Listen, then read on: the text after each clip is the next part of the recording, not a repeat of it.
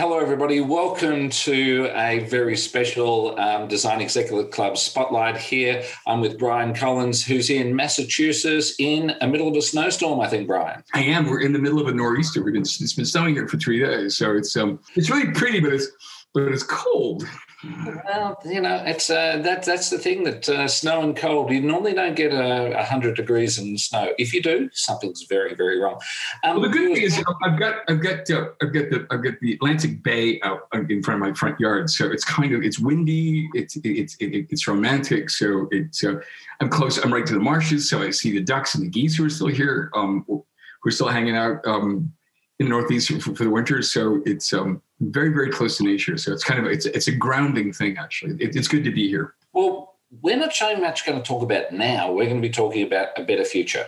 And, uh, and the big question that comes into that is what is the future? And you're on record more than any other designer that I know as being somebody who's trying to seek what are the what are the needs for the future, yeah. and that it's not a and it's not a it's not a beige future that you're talking about. You're talking about something which is just incredible and fantastic. And how do we imagine that? So I want to go on that journey with you. But the first question, uh, first question I've got is: Do you think we're ready to start that journey into the future? You know, because there can be pioneers like yourself who can actually go out and put an anchor into the future, or have we got some work that we need to do before we even begin on that journey? If you ever wait for the time that's right, right, where all the things are aligned, and I need to be better at this or I need to be stronger at that or I'm waiting for some information. And the future will, the future that you want to make will, will come and gone. You you cannot wait for the conditions to be perfect. Um, I love designers that are, you know, ready, fire, aim. You know, you, you try something and see what happens, and then you aim. You try something and you, you know, you fire and you and you and you're constantly recalibrating. But a menu is not a meal you got to make something. You have to do something. You have to create something. You have to put something in in, in, in the world to activate an idea. And there's there are so many designers who think that talking is doing and they confuse rhetorical skill with imagination. They confuse you know human centered philosophies the same as making something or creating something and putting it out in the world. And watch what happens. The future doesn't arrive unless you make it. And so the you know the idea that you can talk your way in the future without creating something um, is is I think a plague that's infected too many designers over the last over the last decade. And Brian, you've you've been on the record to go just talk about the the absurdity behind something being sustainable. You know, it's like it, it's not that it's thriving; it's just sustainable. And I and I'm about that too. You know, beyond zero to me isn't we shouldn't get across the carbon neutral you know uh, compliance line what's our imagination of what we do when we've got this carbon free environment, when we actually have more energy than we know what to do with? What are some of the opportunities that we have?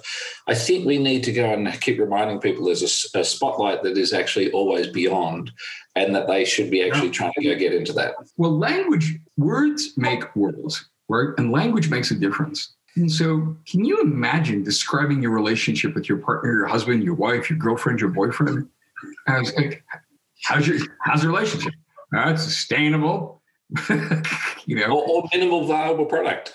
or minimal viable product. What are you doing today? I'm making a minimal viable product. Oh, good for you. Um, the language has become neutralized and dull and boring, and, and, and that's in the case of sustainability. Sustainability has been a co-conspirator of the of the status quo. I love it's like um, sustainable, like do you think that what we've been through for the last two years has been is sustainable? Who wants to sustain that? I don't want to sustain any of that. Well, that's not what we mean. Then don't use the word.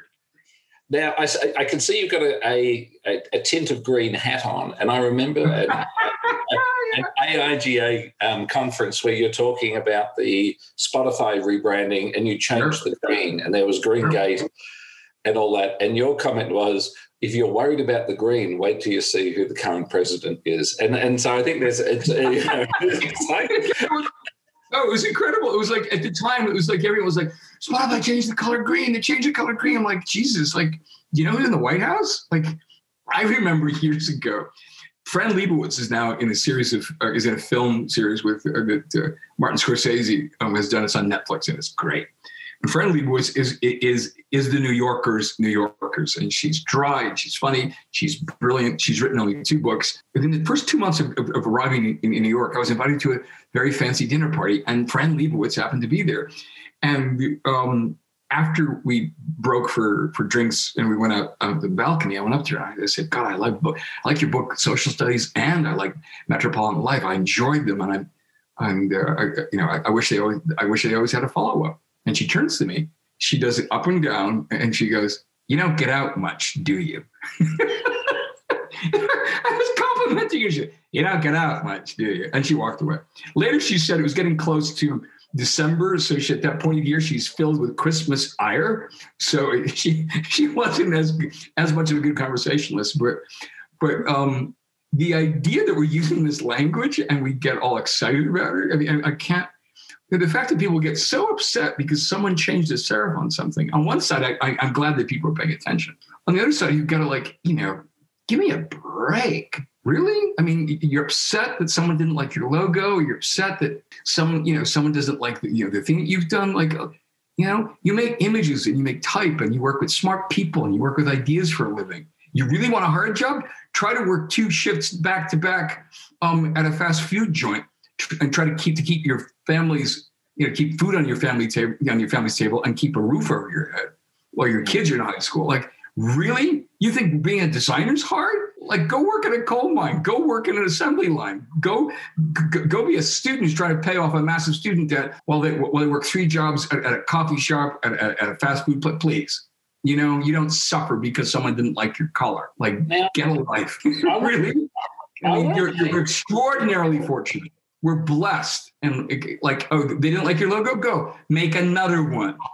They didn't like your color palette? Make another one. They didn't like the language you used? Go ahead and find new language. Get over yourself and make something worthwhile please. Get some perspective. So i want to take you back a little sorry, bit. sorry I'm, I'm adamant about this stuff. No no no no no I, I get the evidence and let's say I went to the mind gym yesterday to make sure that I was actually on my game, ready for this, that I, you know, done some training. Because I know we we're going to go rounds with each other, which is yeah, yeah, yeah, we will. But I want to take you back to that statement about fortunate and I want to take you back to the neighborhood that you grew up in and some of the people that were around who were stimulating your mind. Because a lot of people don't have that sort of stimulation. You know, you were very fortunate that, that family um, supported your your weirdness, is probably what I'd call it. You know, because yeah, you, yeah. and, and you're famous for saying, you know, I worked out how to make the the bullies laugh, and then they actually were then my allies rather than my tormentors. But what really impressed me was there's a famous quote that you use of Noam Chomsky is talking about uh, talking about the future and talking about optimism. Yeah. But you grew up in a neighborhood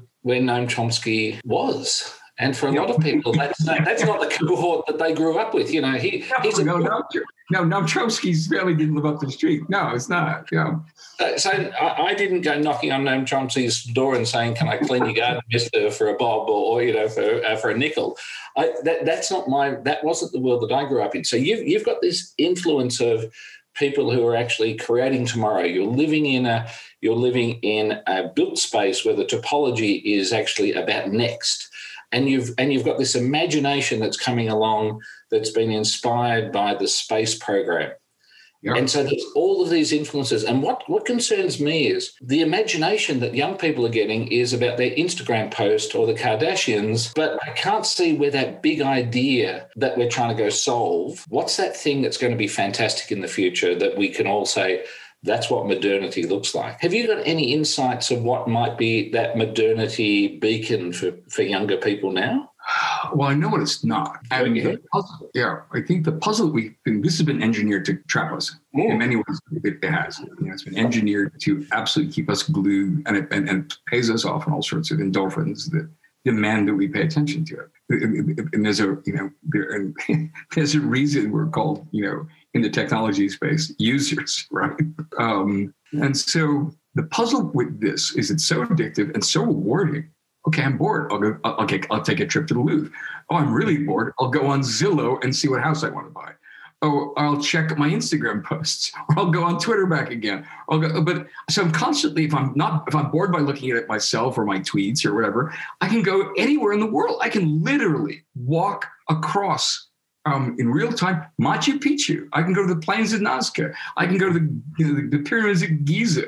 I can go through. I, I can go through uh, the Hermitage if I wanted to. I can go to the Prado in Spain. I could. I could download it. And, I, download Doctor Who, and I probably would. Um, and so it's very easy to, to be distracted so your brain doesn't have to think. Human beings often don't like to think. The thing that was interesting when we didn't have these things is you'd be walking around or farting around or waiting in line. And that's when the mind, un, sort of unprotected, wandering, looking, all of a sudden your peripheral vision opens wide up. You're not here. You're not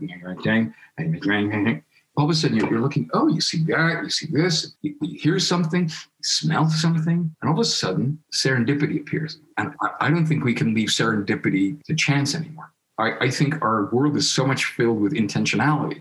Intentionality, function, read, go online, post, listen, change, listen. We're so when we're not uh, like, um, do you see? I this is the last thing I check at night. It wakes me up in the morning, and I, it's the last thing I check at night. And, and I'm trying to stop that and I've been successful at it.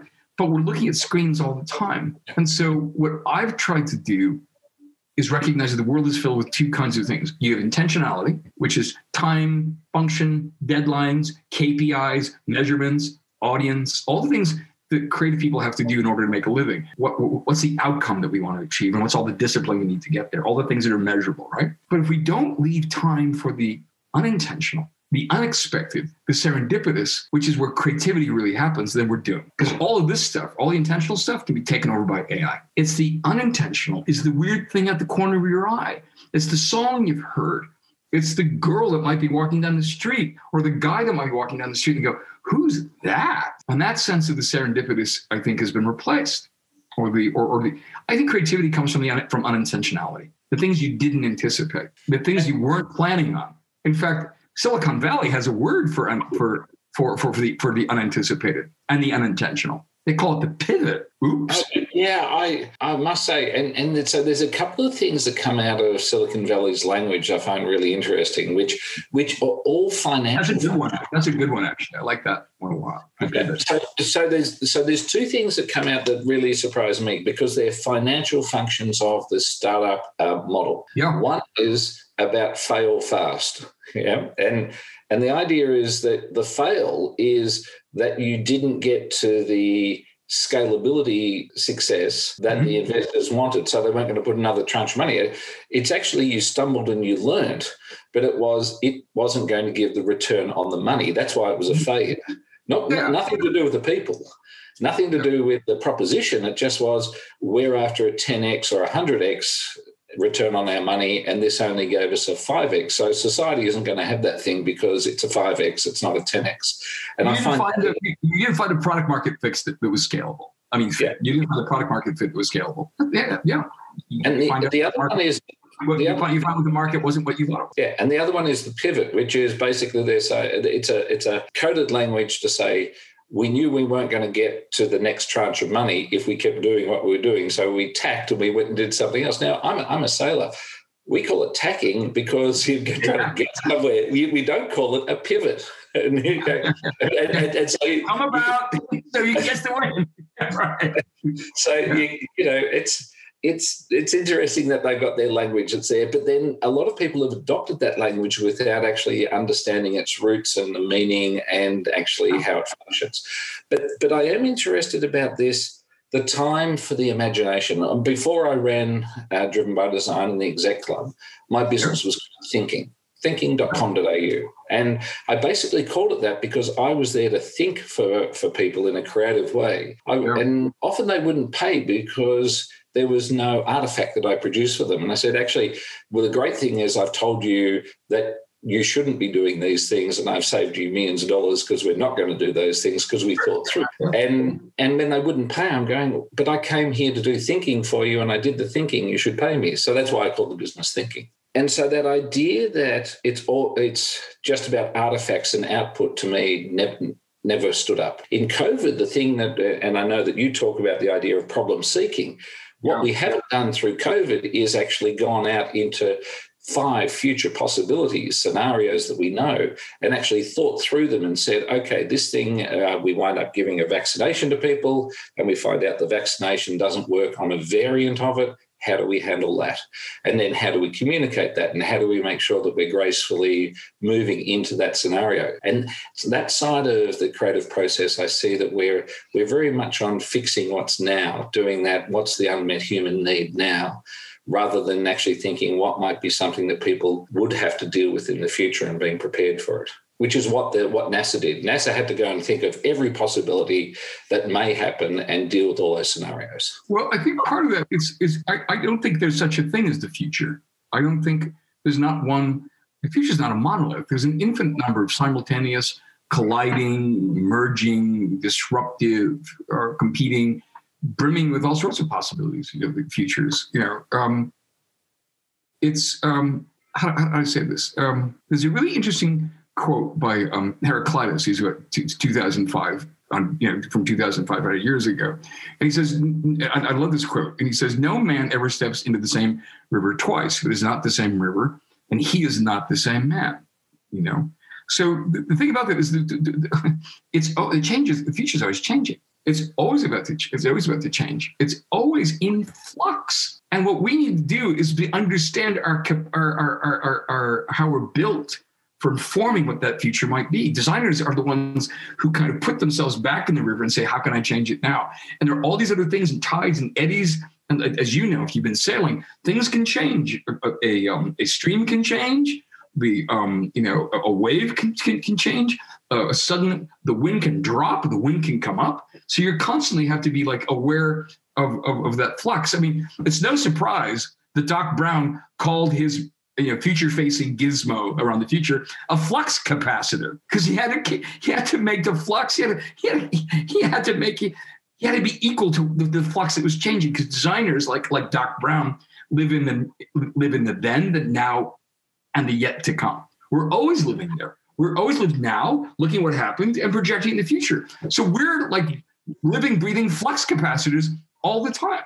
And every time we go to put our foot in the river it changes and everything we do like changes are you, you are familiar with steven johnson right he wrote how we got to now he calls it he calls something called the he calls it the um the uh, adjacent possible mm-hmm. right and i think what he talks about is look so gutenberg right gutenberg is walking down the street he go he, he comes he, he lives in a town where they make wine he already had movable type he sees wine. What do wine presses? What do wine? What does wine require? A wine press. He puts movable type beside a wine press he he takes the adjacent possible and he makes printed books. Then people start reading printed books. And then he, people begin to realize, oh, my eyesight's not that good. What did they do? They create lenses. Lenses lead to something called microscopes because all of a sudden, the creation of eyeglasses, they realize, holy shit, we can look at shit we've never seen before. Then lens, then Mike, then they discover stuff, which leads to medical knowledge, which leads to medical writing, which leads to medical books, and then we're back at Gutenberg's printing press again. So, One, three, four, all adjacent, adjacent, adjacent. But if Gutenberg didn't see those two things put them together, didn't make a press, then we wouldn't have glasses, we wouldn't have microscopes, we wouldn't have medical knowledge, well, then we wouldn't have medical books, and then back and then back it goes again. We're, we're not. This is how it all works. It's all in flux all the time. That's why it's so important that we actually make things, or encourage people to make things, or give them the systems to make things, whether it's thinking or an artifact, so they can put things in the in back in the river and watch what happens. So you you meet a lot of different people who are trying to go master that flux. Are there, are there any, because, you know, you're very respectful about other rising talent. Are there any people that would jump out at you and you'd say, I've seen what these people are doing and they're really, they're taking things in a direction that which which astounds you? Yes. Because that, that, that's one of the privileges I say. I see people where um, there's a guy, Adrian Westaway in, in London, uh, no. from a, a, company called Special Projects, and he is a master. Everything I've seen him do, I'm going, you will define the future, but none of us will know that you're actually doing that at this point. Yes, I know two young kids in Britain, high school friends, mm-hmm. that my term are the best kind of designers. They are, have this unexpected bounty of time in front of them because they're in COVID. They can't go to school, you know, and they can't they can't hang out with their friends, so they can only hang out with one of their friends. Um, these two guys in um, in in England, they start they decide to start a backyard breeding project for um, frogs, newts, lizards, and turtles. Okay, that sounds very smart, very British, very eccentric. You know, um, but but it's actually quite a big damn deal. What they're thinking of and what they're doing, it has the potential to a to restore a sort of rich web of biodiversity that hasn't existed in in um, in that part of Britain or in England actually for centuries. So, um, and their names are um, um Harvey Tweets and Tom Whitehurst, and they're they decided to fill in the blanks that no one else was looking at. Um, the idea, you know, any if you're talented, you can hit a target. If you're a genius, you can hit a target nobody else can see, and that's what they're hitting. It's interesting. Um, for the last few years, conservationists have been really looking at um, returning a really interesting keystone species back to England, which was um, the uh, the beaver to English uh, streams, lakes, and ponds, which has been missing for centuries. They had been hunted to, to extinction in the 18th century, in the 16th, and the, in the 15th and 16th century. Um, and um, as a result, when the beavers died out, the dams and the infrastructure they built also sort of dissolved as well. And what these two kids are doing, they're, they're adding native amphibians, they're adding lizards and turtles back to the mix. Um, and when that happens, you put in turtles and amphibians and newts back into a, a, an ecosystem. It all of a sudden starts to attract insects and plants, and other wildlife starts to show up. So I think it's really interesting. Instead of the idea of like, you know, um, they took the idea of like, be the change that you want to see in the world they give it a really important twist. And this is the twist that I like, and I see it in COVID all the time. Let's create the world we want to inherit. Mm-hmm. Let's create the world we want to inherit. Now, these two kids, designers, you bet they are. Absolutely, they're designers because design is not what we make. And I want to get this in everybody's head. And all of my team are already there, and our clients are there too. Design is not what we make. Design is what we make possible. And for the last 15 or so years, we've suffered under this yoke of move fast and break things like that. Like you learn, right? No, I think our mantra moving forward is learn fast and fix things. Mm-hmm. That's what these two kids in England are doing. You can check them out. His name is, his name is Harvey Tweets and uh, Tom Whitehurst. Yep. Well, we'll, put it, we'll, put them in the show notes for people so they can get to them. I just want to yeah. take a little sidebar there about the move fast and break things. Yeah. Um, it's a tri- you know that's famously attributed to the uh, to the idea of Zuckerberg and what he was doing. But yep. after the first few months, they worked out that was wrong. Yep. And then and then if you go look at what happened in 2014 for for all of the tech companies in 2014, all of them had a rollout of product which was rejected by the market and they had to roll back their dev cycle. Now, for the pe- people who know how a dev pipeline works, none of the software is designed to roll back an entire generation of release. It's actually designed to, to move forward. Yep. So this, this was hemorrhaging their, their entire plans. Doubly problematic because that you had to quickly recalibrate. Yeah, and and the reason that that, that it broke was there were a bunch of geeks who thought I've made this, therefore people will want it. And then what happened was hot, people like Hot Studio got involved with uh, with Facebook and began to give them a driven by design culture, which is let's make things that people want because Silicon Valley was in an arms race for engineers and they didn't have enough engineers to go have these chances that something an engineer came up with was going to be the answer. So they started to actually work out what was the problem that needed to be solved, and then sure. they and they put their efforts in being the first to solve the unmet need. And that's where you saw this iteration that came along, which also became the very dangerous part of these phones because these phones now had all of the minds of Stanford, all of those people who knew how behavior and psychology works, were now in this arms race of iterating how do they hook us a bit more. So, so there's it's a very bad thing that that we've gone to that stage because we haven't worked out the antidote. But we also it's not about breaking things fast. It's actually about solving, and in your case, seeking what are those answers that are out there, seeking what's possible for people, those new possibilities, the new potential, and as um, you, you know, so eloquently said, what's the future that you want to inherit? Make that. Feel that. The yeah. problem I had with you know, run fast and break things, it wasn't the intentionality of trying to be inventive, it was their consequences. Run fast and break things is problem solving, you know, problem solve. When you problem solve, That's designed with a really, really small d. You solve for x. Okay, solve for this, get this solved. Okay, plastic bottles solve for x. I can drink soda, tea, water, Coca Cola. I can Pepsi. I can drink anything out of a, out of a um, you know, out of a, a single use uh, water bottle, right? But then I throw it away. And all of a sudden, what was a, what was a problem solved is a problem caused. And there's some estimates that we're throwing away almost a billion bottles of water a day, a billion plastic single use. Now, we solve the problem of convenience? Oh, yeah, it's awesome. It's great. But where does all this stuff goes? Now, there are more fish, there are more bottles in the sea than there are fish. This is a real problem. So problem solving is also actually sort of, and all the consequences are artfully, elegantly hidden. Like all the output is just like, let's just take, look at it until you take a look at rivers in South America or the piles of, of, of trash that are being sort of moved um, into to, to other parts of the world or see parts of the ocean that are just floating islands of plastic. So problem seeking does, it doesn't solve just for X. It solves for X, it solves for Y, and it solves for Z. What's the knock-on effect of this thing? How does it affect that thing? Where does it come from? And the interesting thing, this isn't just in terms of product design. This is what customers are looking for. This is what people want.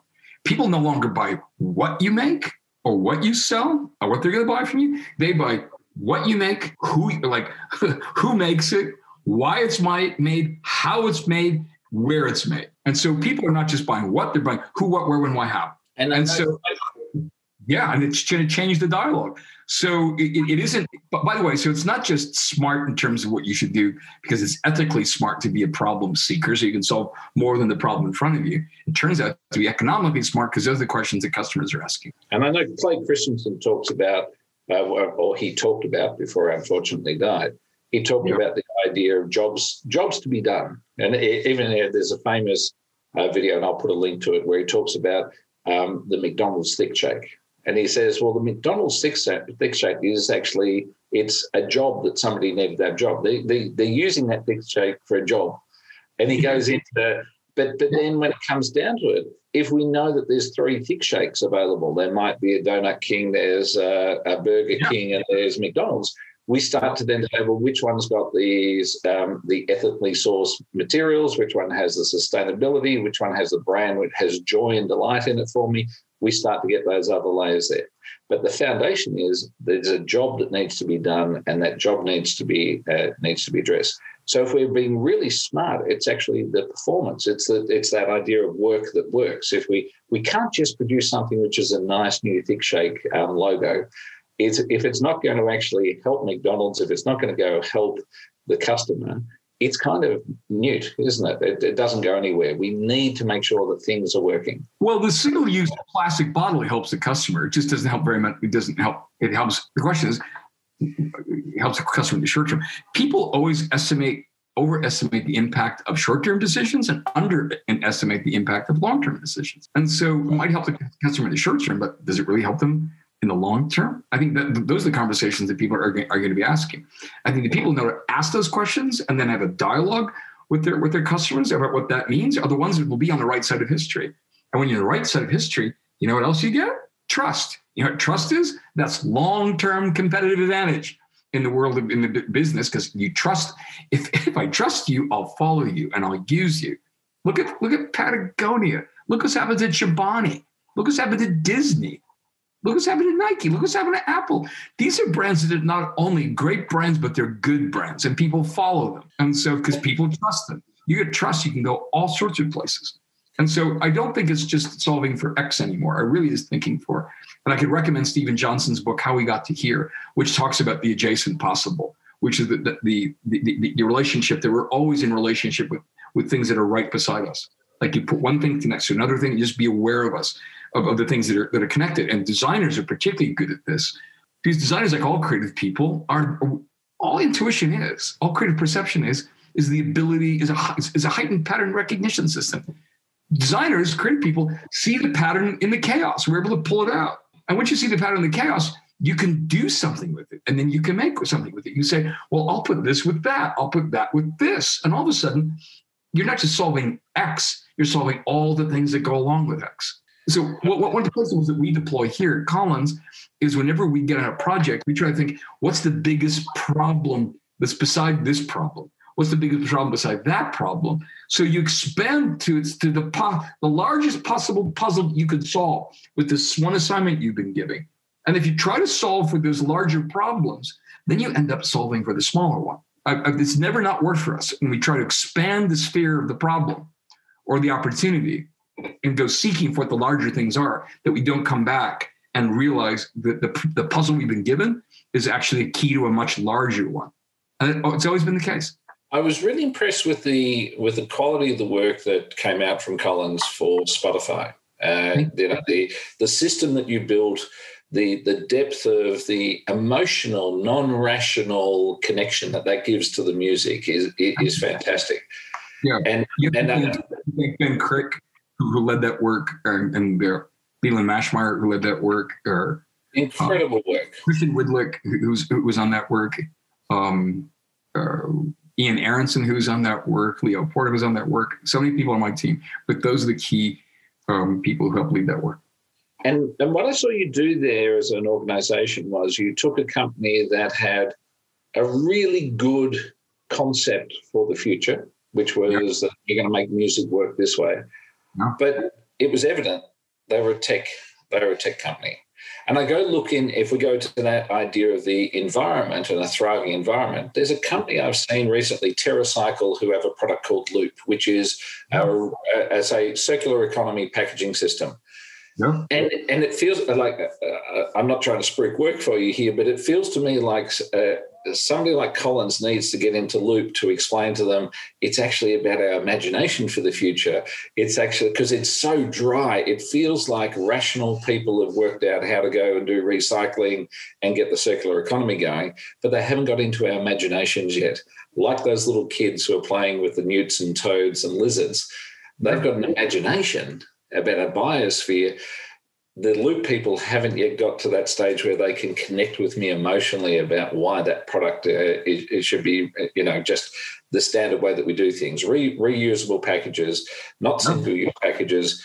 That part we haven't seen yet. It's still a very rational and ethically responsible decision. It's not a joyous romantic decision yet. That's okay. That's, uh, here's what it is. Every uh, entrepreneur that i know everyone that's been mm. successful their, their mission is to try their best product market fit first. That's an engineering, that is a feasibility question. That's a viability question. Can I make this thing work? Can I make this thing scale? Can I make this thing profitable? So they're driven. So product engineers, as far as I'm concerned, are damn heroes. They're pioneers. How do you make it work? How do you make it work? How do you make it work? And so they're obsessed with that. Once they find that, what we've found is they, they often get into a place where feasibility and viability are not enough. The engineers did their job, hugely successful at their job, like incredibly good at their job. And here's the thing you can always pull an emotional, meaningful story out of a really good piece of engineering or a really good product. Always. You cannot always pull a really good product or a really good piece of engineering out of a story. It doesn't work that way. So I would rather work with engineers and product founders at first because they figured out what people might want. Now, what happens, the, op- the early adopters are able to put up with probably not so great interfaces, probably lousy design. It doesn't matter. They figured out what people want, how to scale it, and maybe even make a profit. So then at that point, we usually get involved and say, you got viability, you got feasibility. You, know, you don't have, you don't have desirability figured out completely yet. Let us figure that out. And we work really closely with the people who figured out the feasibility and the viability, and we know how to build on those things. So all of a sudden, you get three legs on that stool and it actually works now. So, but that, but I'd rather come in at that part of the conversation. Um, although we do do a lot of startup work, but we often do startup work when people realize, oh my God, we're this incredible company, but we need to feel more relevant, more connected to the culture. We need to be more accessible to, for people. And I don't use that word. What I mean by that is we need to lower the threshold so people can use us more easily. We need to have more of a sense of humor. We need to have a life and a soul. And usually the, the founders are there and they have it. We it's our job to help them articulate it, and our job to help them find it, and our job to help them craft what that part of their equation is going to look like for for, um, for for the future. But I'd sooner work every time with someone who's figured out the right product market uh, fit rather than a branding, you know, person.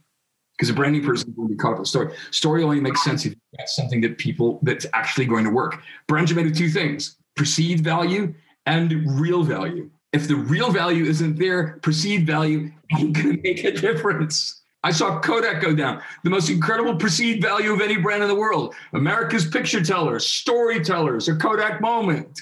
Kodak logos everywhere. The, the, color red and the color yellow were just painted. I remember going to Vatican a few years ago. There was a giant store. This was just red, and this is like 20 years ago. Just red and yellow, and it was for photography. Their brand colors became associated with photography. You can't imagine the 20th century without the Eastman Kodak Company. So their brand was unparalleled, but it was replaced by this real value. And, Gone. and what's Gone. interesting Gone. is it's not coming back. Well, so so there's an interesting thing there. Kodak actually owned the patents for the digital photography that is in our phones. Not only that, they invented Instagram or a version of Instagram before Instagram. It was called uh, the, uh, EasyShare Gallery. They had millions and millions and millions and millions of users. And about a year or so, maybe two years into the millions of users, this is what they said to their millions of users Hey guys, we're going to kick you off the platform unless you order some prints. What? Yeah, we're going to kick you off the platform. Like, what? And Instagram was like, we're free. Here we are. And they're old model. They couldn't, they didn't figure out that the future was not going to be an extension of the past. Yeah. So I wanted I want to go to Valencia. A long time ago, there were some there were some entrepreneurs in Valencia who mm-hmm. said we want to go put a ship together because we want to go and explore somewhere. Yeah. And in Valencia, the idea of the unknown expedition ruled. And it was there, yeah, you seem to know how to sail a ship, Christopher. We'll go, let's go give you some money and let's see what you can come up with. Yeah. Silicon Valley's got that going on at the moment. It's like, yeah, you seem to know what you're doing. We'll give you some money, and we'll get we'll get the minimum branding set out there so that we can start to go to this product market fit. And I think there's there's a lovely article I'll put a link to, which uh, actually Matteo Bologna shared it with me. Um, it, it's about blands, and I think it's Ben Sharp who wrote it, and and it talks about these very bland offerings that are coming out as um, disruptive products, and they're all pretty much the same which fits into what you were saying, which is these people are trying to find product market fit. They're not trying to find desirability at this point. They're trying to go find out what they're solving. But if we go back to Valencia, there was this expedition into you're giving me an imagination that there's a different future and you're trying to go find it. Correct. We've got, we've got that going on in Silicon Valley, but there was also some very bad culture that in Valencia. There was also bad culture that, uh, that we're seeing coming out of Silicon Valley. But I think the net is that there's a lot of potential coming out from there and other centres around the world. Because I think um, uh, Spotify, that's uh, Stockholm, we've had. You know. Well, let's go back to Christopher Columbus. Yeah. I don't think that it's Christopher Columbus that's the, the, interesting part of that story. I mean, for, for lots of reasons, besides, you know, besides also things about colonization. But the interesting thing that story I always found interesting, it wasn't Columbus, it was uh, Rodrigo de Triana. Do you know who Rodrigo de Triana was? No, no, help me. Rodrigo de Triana was charged. His mission was to go out to the lookout perch and look. And he's the one who said his job was to do this or this. His job was to say, I see land, I see America, there it is. In every organization, there has to be a Rodrigo de Triana or Triana He's the person who has to look out at the edge of the ship, higher than anybody else, at the edge of the island, looking. Teresa have a telescope, looking out beyond uh, the horizon. You can look beyond the horizon. That's the artist's role. It's actually the, the designer's role to look out far beyond the horizon and say, I see this coming. That's what the future looks like. That's where we should go the good thing about designers is that we can come back and we can articulate what that future looks like and say, hey, these are a number of possible futures that I see. I've looked out in my telescope. You, we could build any of them. It, it, it looks like this, it looks like that, or it looks like this. And the designers can visualize those futures. So in visualizing them, we can actually put them in front of our colleagues and our clients and say, which of these make the most amount of sense? Which of these are most feasible? Which of these are most desirable? Which of these are, uh, you know, um, are most viable? And then let's pursue that. But that's what designers are always good at. And that's why I like Triana. He's the one who's out looking. He says, it's over there. Let's go there. And and I think in, our modern day, you know, the, that expedition that seemed to have gone nowhere but was so impactful to me is the General Magic story. You know, without without General Magic saying, "Let's go see if we can put together a telecommunication device," we mm-hmm. wouldn't have the Apple iPhone ecosystem and we wouldn't have the Android ecosystem. But many people forget about the idea of what General Magic was. It seems like it was a failed ent- enterprise because it hasn't turned into a major brand, but it was very successful in creating intellectual property and also starting people off in a trajectory which we now all benefit from. It's not about failing. That's the problem. A culture failure, embrace failure. No, it's not. It's the stupidest thing I've ever heard. You have a culture that embraces failure? No.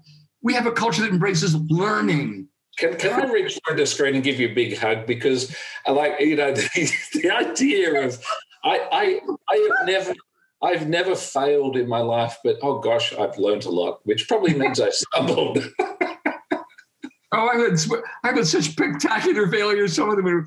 I, I did the I did a logo once for the, for the, for the United States Olympic Committee. It was just slammed. I, I think I'd ever recover. I was a young designer. People just hated it. It was just the worst. You know, I, I've made so many doozies, but you learn from stuff, right? And the process of learning from stuff, you can create new things. Um, what? Um, the, the Lisa or the Mac doesn't doesn't exist without the failure of the Lisa, which was Apple made. It was all built um, on that.